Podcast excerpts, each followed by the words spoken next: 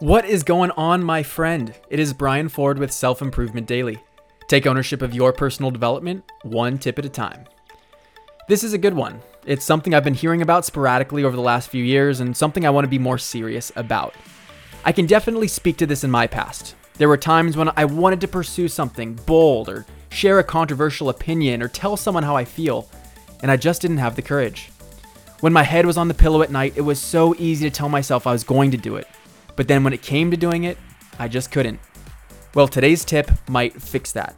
It's about having 20 seconds of courage.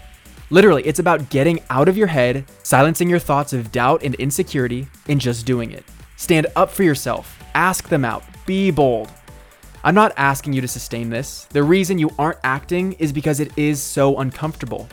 But I am asking that you shift your mindset for 20 seconds of courage because that's all that's needed. In a lot of these moments, it's just about initiation. The fear usually isn't in the act itself, it's in starting the act. The truth is, we're more competent and prepared than we think when it comes to expressing the things we want to stand for. It's the getting into that space to facilitate the conversation or the act where a lot of people drop off.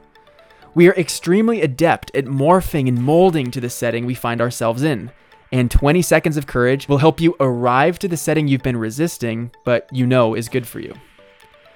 Thinking a layer deeper, the fear of inaction is based on the perceived consequences.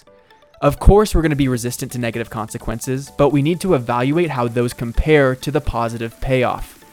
Let me put it this way Have you ever heard of liquid courage? Imagine being able to apply that, but in a more intentional way. Are there consequences? Yes. But how does it feel to act in a way true to yourself? Long story short, it's 20 seconds. That's all I'm asking. You can do anything for 20 seconds. The next time you find yourself resisting how you feel or how you want to behave, and if it's appropriate, gather the courage and go for it.